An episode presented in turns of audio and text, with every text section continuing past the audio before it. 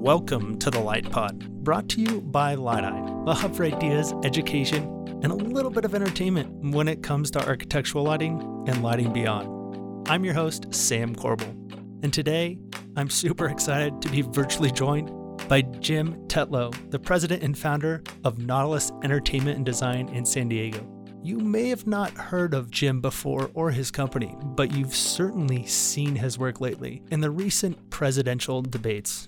Jim, welcome to the podcast. How's it going in sunny San Diego? Beautiful, beautiful here. Thank you.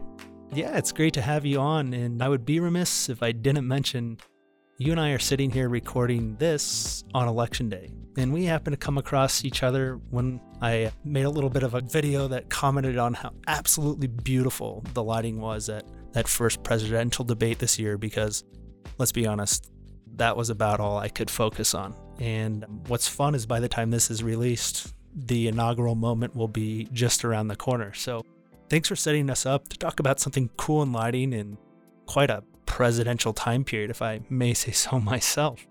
Talk to me just a little bit about who's Jim and how you got your start in lighting. Well, I graduated in the late 70s from Carnegie Mellon with a degree in technical theater. I was really focused on lighting, but in those days they didn't have a separate lighting track, it was all technical theater. So even though I was focusing on lighting, I worked in audio, I worked as a carpenter, as a flyman, all the different technical areas of theater, which ultimately served me very well in the other areas of our business beyond lighting. I knew that while I was in school that I didn't want to go into theater, but I had a real interest in television. I was in love with the technology of television.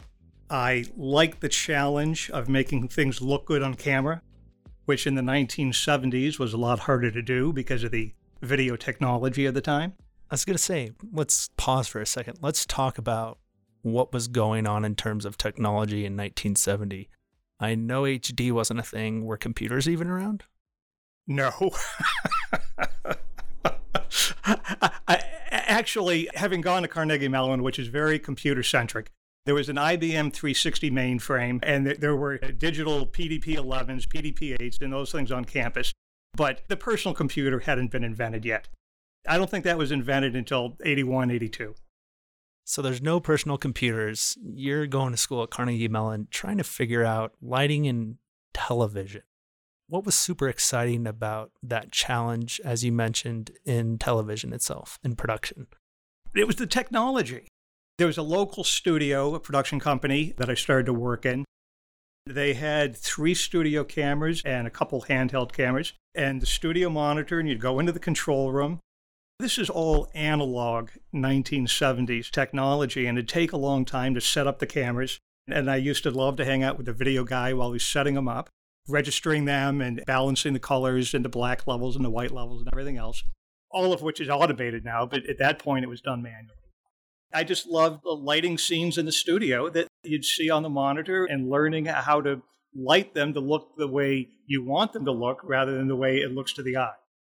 When you talk about lighting something to get it to look the way you want it to look, walk me through how you got there. Was that your own creative definition of how it should look, or did somebody give you a sheet that says this is what it has to look like? In most of the cases in those days, because I was really young and starting out, I watched what the other lighting designers did and I emulated that. But then I began to modify it in ways that I thought worked better. And sometimes they did, sometimes they didn't. We were doing a lot of commercials, so there was always some input from the agencies. It didn't really start with them saying, We want you to light it to look like this. It'd be more like I'd start lighting, let's say, a kitchen set. We're doing some a commercial for some food product in a kitchen, and I'd start lighting it, and you'd get some comments from the agency about, oh, we like the light coming streaming through the window, or could you give us more of this? These were all people a lot more experienced for me. So, of course, there was input, but nobody handed me a sheet of paper and said, kitchen, 8 a.m., sunlight streaming through the window, halo of backlight on the model, or anything like that. It was more get into it, and then they'd respond with comments you always had the opportunity to have creative freedom almost right off the bat. What do you think inspired you to just keep going into this space? And talk to me how about that ended up transforming into your company today and all the other things that it does? After graduating from Carnegie Mellon, I bounced around a number of places and I was not doing as much television lighting as I wanted to. I was doing photography on the side and whatever I could pick up. This was 1981, and it was the year that cable television took off. I was working in LA freelance for a company that also had a New York office. The center of the cable television business was actually in New York, and they were really busy in New York. They had a show they needed to be covered.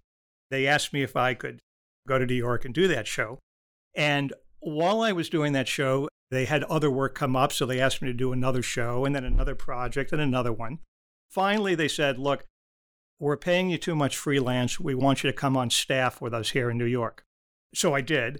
And the name of that company was Imero Fiorentino Associates, no longer around, but it was very big in the 60s, 70s, 80s, 90s.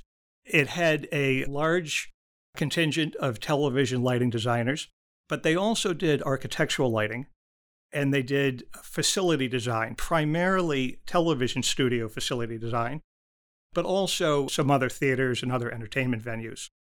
While I was there, I wasn't involved in this, but they did the original exterior architectural lighting for Epcot when it opened. And that was a very big project. We're talking about Epcot down in Florida. Yes. Disney World, right? Yes. Massive project. All of the exterior lighting, decorative and functional. And although I wasn't working on it, the people working on it, that team was five, ten feet away from me. So I saw a lot of what was going on. That was really fascinating. In the 10 years that I was with them in New York, the majority of my work was in television. Some of it was for corporate presentations. Some of it was for, gee, I don't know if you even call it architainment in those days, but doing a layout for lighting the rapids leading to Niagara Falls. Okay. So I guess it's an exterior architectural, but it was really just lighting the water which is no small task. Right. It was a great exposure to all of those different elements of lighting and entertainment design. So I'm curious, when you look at lighting design, fundamentally, it's the practice of taking light and putting it into a space to create a mood, affect people, or make them comfortable, or convey something. I have to assume that whether or not we're in a television studio or an architectural facility or as you mentioned, maybe Niagara Falls, the underlying theme of what lighting design is as a practice remains constant. Talk to me a little bit about what's different in designing for television and production compared to architectural lighting design. First of all, let me reinforce basically what you said, because I feel really strongly that as long as you really understand lighting and how light works and what photons do then you can work in any of these different areas. But what's different about them is, of course, the techniques, the equipment that we use in each one of them. For example, if you go into an existing television studio, most of them have their own lights. And so you pick and choose the lights that they have there, or maybe you bring in a small supplemental package. If you're shooting on a film soundstage, they usually are completely empty when you walk in, and you need to bring the rigging, all the lights, rent them, all that. So if you go into studio where most of the gear is there, which is what I was doing through the 1980s, you would then select the equipment that was there for the specific purpose. You didn't have to specify something. It was there. You just picked the best size Fresnel for that project or, or that application. Certainly in architectural, you're starting from scratch and you, you have to figure out not only your fixture location and you know, placement, spacing, and all that, but also run the photometrics and specify the fixtures. So when you look at lighting a television studio versus an architectural environment, while the concept is the same, there's a certain degree of freedom that comes with a blank canvas. But then again, when there's a predetermined use for the space, there's almost a known quantity of luminaires, how much light you need in the space, it, you still had to kind of tweak things and set the levels and make sure that each subject was properly lit. And the way you light a subject for a static environment that has to be broadcast, I want to tend to think might require a few more specific lights in specific places as compared to general architectural illumination. I think one of the differences between working in television and architecture is working in television, you really have to think on your feet.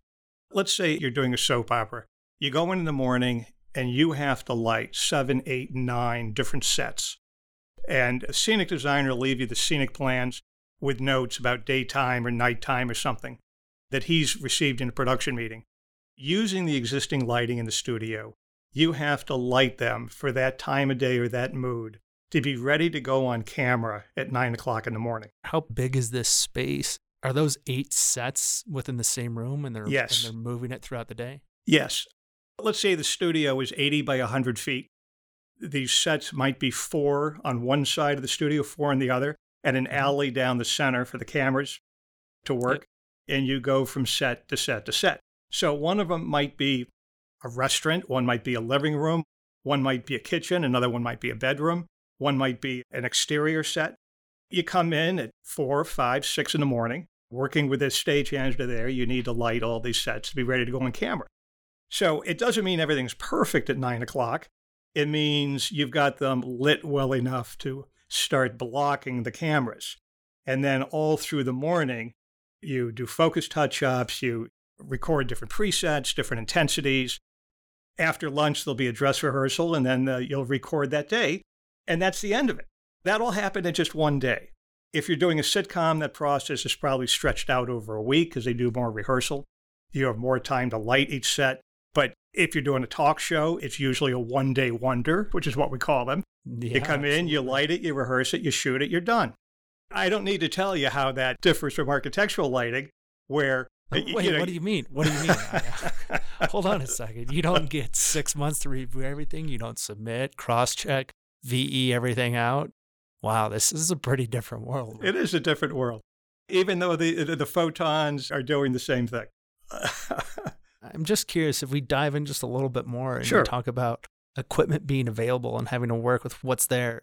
Is that a part of the lighting design process even prior to coming into aiming that set for the day is figuring out the general requirements for what that studio space will serve and making sure that the right equipment is available? Who figures that out? Well, most of the New York studios had a complement of equipment that would be sufficient to do what you needed to do in there for, for those sorts of productions. If you needed something special, you could probably rent it for a day or two. But that was such a rare situation. And you learned how to use the lights that were there to do what you needed them to do. It's different with theatrical productions because you do a light plot, you come up with an equipment list, and you rent it. But what is constant between that and television is, for the most part, you're limited to what's available in rental stock. So it's not as if you, you can thumb through the latest trade magazine and get any light you want. You know, you're limited by budget and you're limited what's in rental stock. I think architectural is different because you pick what you want uh, for the application. And of course, then it gets VE'd out. But at least you're starting with what you think is ideal for the application. So, when we look past the equipment, the process of lighting design and what light has the ability to do is definitely the similarity. But it kind of stops there in terms of what you're doing, how it comes to practice is quite different. And as you mentioned, challenging and makes you think on your feet. I tell you what, let's take a quick break. And when we come back, let's talk about lighting the biggest stage there has been in 2020, those presidential debates. Sound good? Sounds good to me. Great. Hey, it's Sam. Real quick. The Light Pod is brought to you by Lytei, a hub for ideas, education, and a little bit of entertainment when it comes to all things lighting.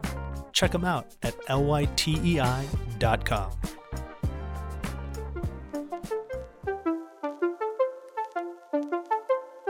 Welcome, welcome, welcome, welcome back. Over the break, Jim and I were just talking a little bit more about what it's been like to be in 2020.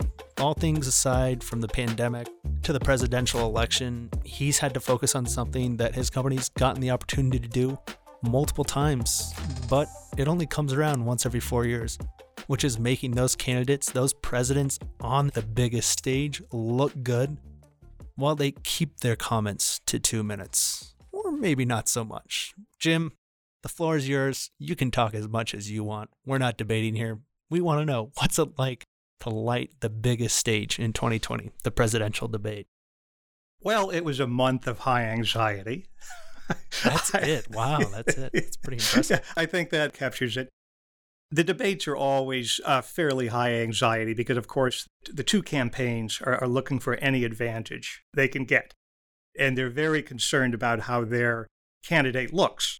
Not that any of them are experts in lighting, but but they're experts in fashion and picking out suits and ties. Ah, there you go. Yes, that's right. There's always a lot of pressure there, but of course, this year we had the additional anxiety of traveling around to four different locations. Starting in March with surveys, we did our first survey week before the lockdown. Even during the lockdown, we were sneaking out to do other surveys. And then we spent a month on the road producing what we thought were going to be four debates, but turned out to only be three. And when you had those opportunities to go scout, what are you looking at when you're surveying the sites? Is, somebody telling you this is what you get, or do you get the opportunity to make recommendations about how they build this whole stage? Because after all, if people aren't well lit, they're not going to see anything. It's basically this is what you get in terms of a venue. But the scenic designer and I have been working together for just shy of 40 years. So we determine conjunction with the rigger, where the set will be located in the space. I have a good idea of what the set is. It's going to be close to what it was last time. There'll be some decorative changes, but in terms of the the layout, it's going to be about the same. In terms of the candidate placement, the moderator placement, relationships to the back walls, the side walls, and all that. I know what it's going to be. So we sit in that space, and the scenic designer will open up CAD files of the architecture and then start placing the set into it. At the same time, we're looking at the available rigging points where we can hang lights, and we shift the stage around so that it works for the audience capacity and the lighting angles and all those different elements. And we, we need to make sure there's sufficient backstage area for all the dimmers and the lighting control and the audio department and all the, the dressing rooms and the holding rooms and all that. You just brought up probably 30 different things that go into what's a visual of basically a side by side cut of one candidate next to the other on televisions across the country. So let's focus just a little bit on those those two presidential candidates for a second. Talk to me about lighting them. Is there six lights on them? Is there 10 lights on them? Or have you perfected this with one magic light? I don't know which candidate is going to be on which side of the stage until one or two days before. So I come up with a generic lighting focus plot that will work for anybody. And I basically surround them with light. And I start with a center key light over their primary camera, straight up over the lens. I'll have two 45 degree fill lights. I'll have a cross light from either side. And then I have three backlights. And it doesn't mean that I use all of these lights all the time, but I have them available for me so I can balance the look of the candidate all the way around. For example, with the two candidates we had this year, I had the three backlights. They're both tall. So the outside cross backlights, I focused for their hair, for the shoulders, the hair, all that, and I ran them at a very low level. The center backlight, I focused on their shoulders, but cut it off of their hair. So I could ride that one higher. So there'd be more separation, that the shoulders were lit more than the hair, which gave a separation from the set without blowing out their light colored hair. And let's talk a little bit about how you create that separation from the set. Cameras have the ability to focus and create a depth of field. Some people know it as bokeh, depending on what your familiarity with cameras is, but why is light a critical part of helping create that separation? With what you're referring to, it all comes down to exposure. I lit all of this at around 60 foot candles, which I'm comfortable doing. If you get down to 20 foot candles, any small change, you're off by stop. And so I'm comfortable lighting around 50 or 60. I usually target 50, but it inches up to 60 with reflections. So I just balance everything to get that level. In this case, this gave us about an f3.5 on all the cameras, which is a moderate depth of field. The cameramen need to be able to focus. If we were shooting a film and you could do multiple takes, I wouldn't be afraid to shoot wide open and shoot down to 10, 15 foot candles. But this is live. We've got eight, nine cameras. They have to hit focus. And so I'm comfortable around f3.5 and f4.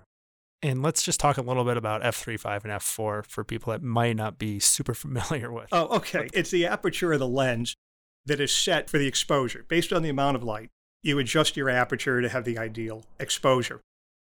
A typical lens wide open might be 1.7, 1.8, and that has a very shallow depth of field, especially when you're working on a telephoto lens. And the cameras are, let's say, 50 feet away from the candidates.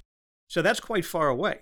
If we were wide open, it'd be very shallow depth of field, meaning the background would be out of focus if the candidate's in focus.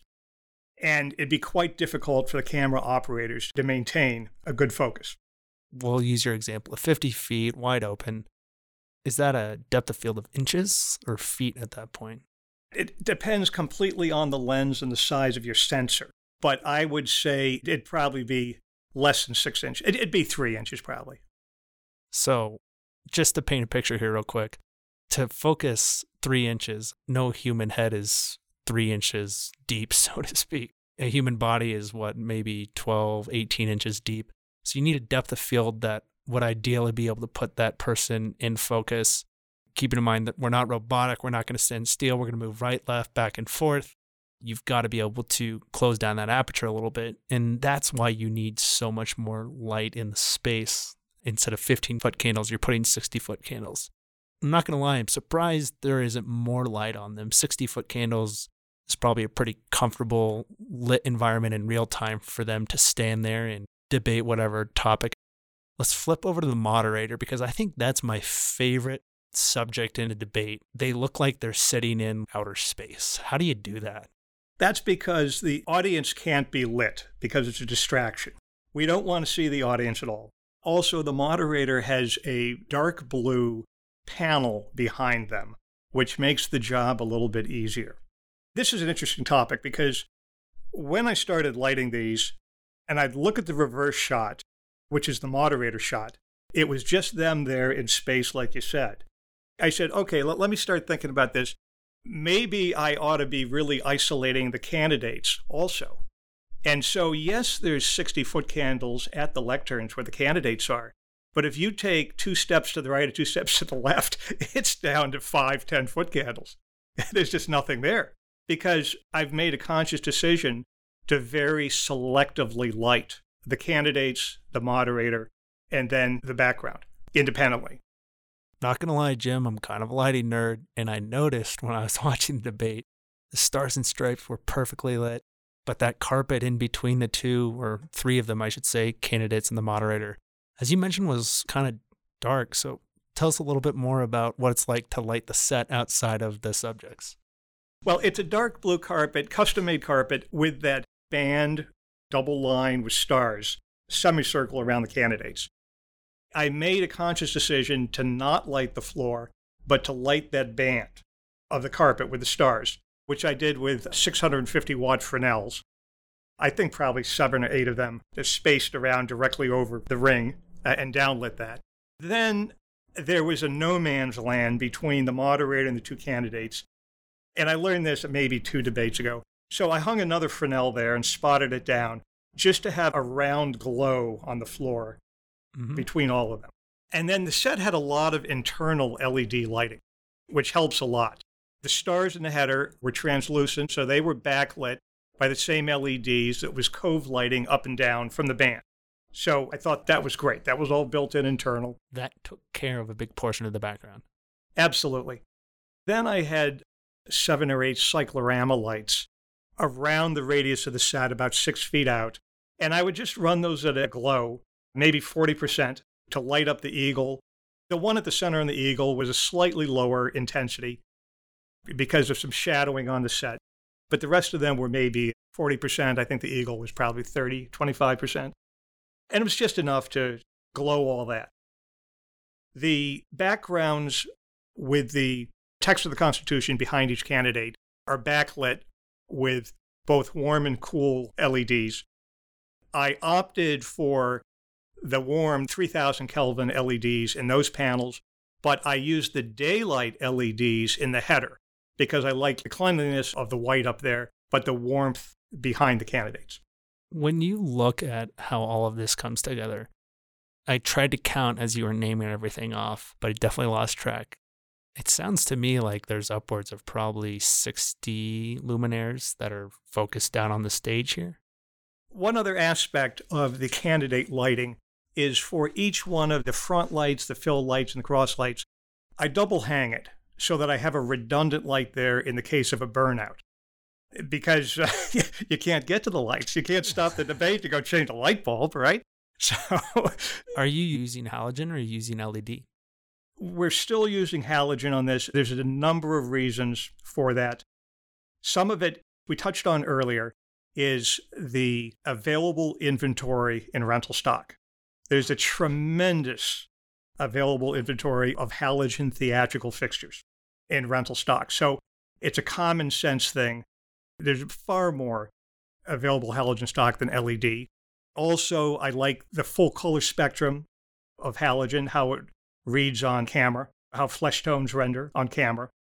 That's not to say there aren't some good LED sources out there, but not in the specific luminaires and in the volume that I use. I'm going to guess there's close to 100 fixtures that we hang for that. I would say maybe 20% of them are not on, they're there as spares and backups. But these are fixtures that cost $15 a week to rent usually. So it's a worthwhile investment to have the backup there. And does this rig travel with each yes. debate? Yeah, yeah. So you guys, you build one rig and you position it, as you mentioned earlier, with the scenic designer for each space. Yeah, and the spaces varied a lot this time. For example, our first location was in this glass atrium at the Cleveland Clinic.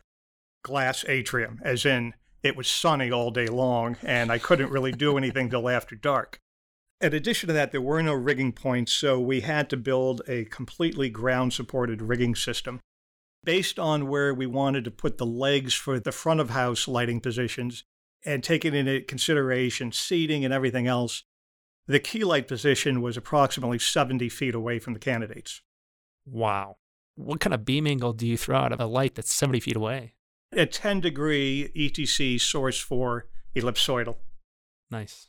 And of course, then the fill lights were probably 50 to 60 feet away. Usually, I'm able to key light the candidates with a 14 degree, but we were just too far away in that location. And then the vice presidential debate, we're in the University of Utah theater. And again, we were 60 some feet away just because of the theater architecture of where we could hang lights. So once again, I used 10 degrees for the keys. And then by the time we got to the last location in Nashville, we were in a gymnasium and I could move things in closer and get away with a 14 degree. Jim, I think I know where all those early on years of having to think on your feet came in handy and why you've been doing this for 40 years.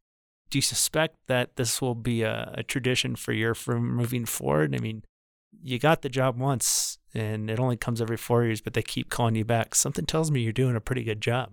Well, they seem to be happy. Uh, as long as lighting isn't the problem, you're usually asked back in, in these sorts of things. I think that's great that you get to be a part of what sounds like a team event, a team that's done this for a while and is very much tried, true, and trusted. It's the presidential debate. I've got to ask do you have security clearance? How do they handle all of that sort of stuff? You need to submit name, birthday, so social security number, all that. Secret Service does a background check. We're issued credentials indicating that we're with the commission. Okay. Security's tight. It's just another aspect that you have to deal with. The day before the debate, we need to be out of there by 10 p.m. so the Secret Service can do a sweep. And then the venue's available again, let's say four or five in the morning. And then you have to go through all the magnetometers and put everything to the x ray machines and all that coming in for the day of the debate. Do you ever get the chance to stand on stage and take a picture as a candidate before it all starts? No cameras are allowed in the room in the debate hall when the candidates are there. Okay. For their rehearsal. I spend lots of time on the debate stage, including when the candidates are there. I will say that Obama insisted on having his picture taken with all the crew members in 2012. That's so cool. Yeah. Barack Obama always trying to give a tip of the hat back to everybody that helped him get to where he got, didn't he? Yes. Do you ever stand there for a second and say, This is what it feels like to be president of the United States? No, I stand there and say, okay, is this lighting comfortable? and can I see the moderator? And, you know, I, I it's. Yeah. because it is all about the lighting. Absolutely. Jim, this has been an awesome conversation. I feel like I could talk about beam angles and key lights for another 30 minutes because I really do geek out on this stuff. Not to mention you've got me talking about f-stops too. It's it's everything I'm passionate about all in one. And I'm sure so many others. Is there anything, you know, as a closing thought you could share with us about your experiences and what it's been like to be a part of this journey? I would say that you really don't know where your career is going to take you when you get out of school or you start off your career. You may think it's going to go in one direction, but really the best thing to do is just follow where it leads you.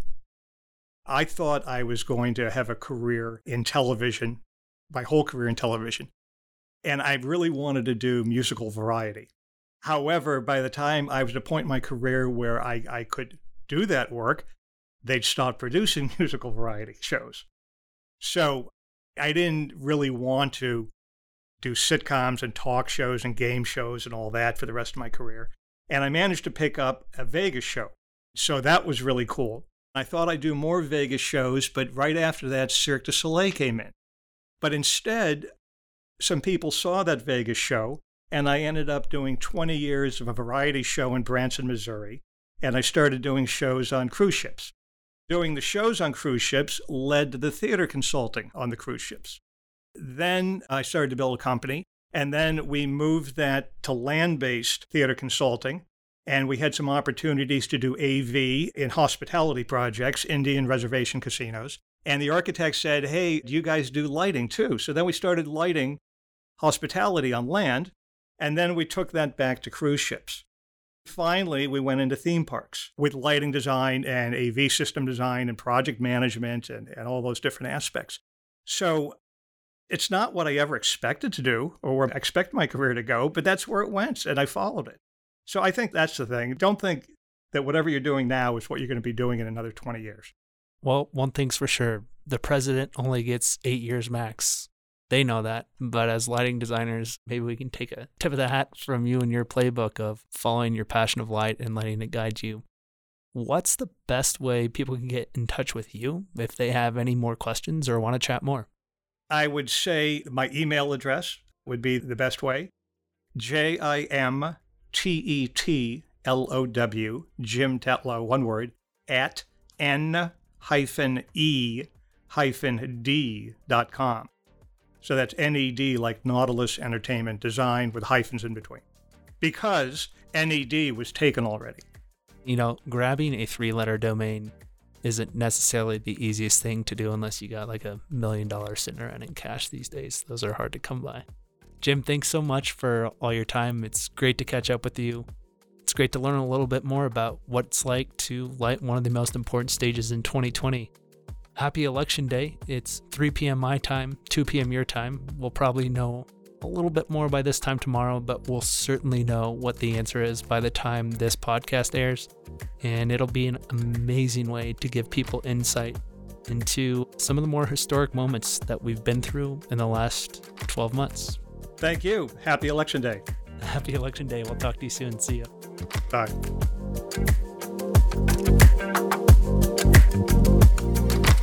Hey, it's Sam. Real quick, if you enjoyed this podcast, do me a quick favor and go back to whatever platform you listen to this on and click like or subscribe.